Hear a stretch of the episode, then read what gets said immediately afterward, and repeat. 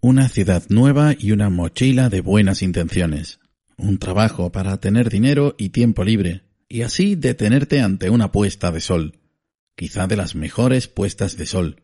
Pongamos que hablo de Granada.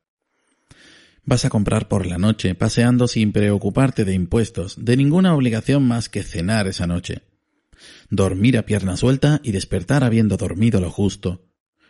Ni poco ni mucho y no esperar del día ni menos ni más, hacer tábula rasa con la expectativa, disfrutar la comida y volver al tajo. Concentrarse, fluir, volar. Y un día ser consciente de todo, notar el peso en la espalda, los tirones, las horas y horas de esfuerzo y todo el cansancio, los malos rollos, los malos momentos, los malos sueldos, y abrir los ojos a otra capa que hasta entonces no tenías accesible. Ahora estás triste, te sientes mal, como si de pronto ayer hubieras crecido y te golpearas en la cabeza.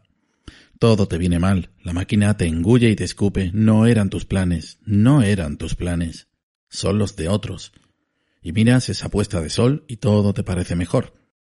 Quizá ahora sea menos luminosa, preocupado por la hora de vuelta, el viaje, el tiempo en casa, lavar la ropa y volver al cabo de unos días.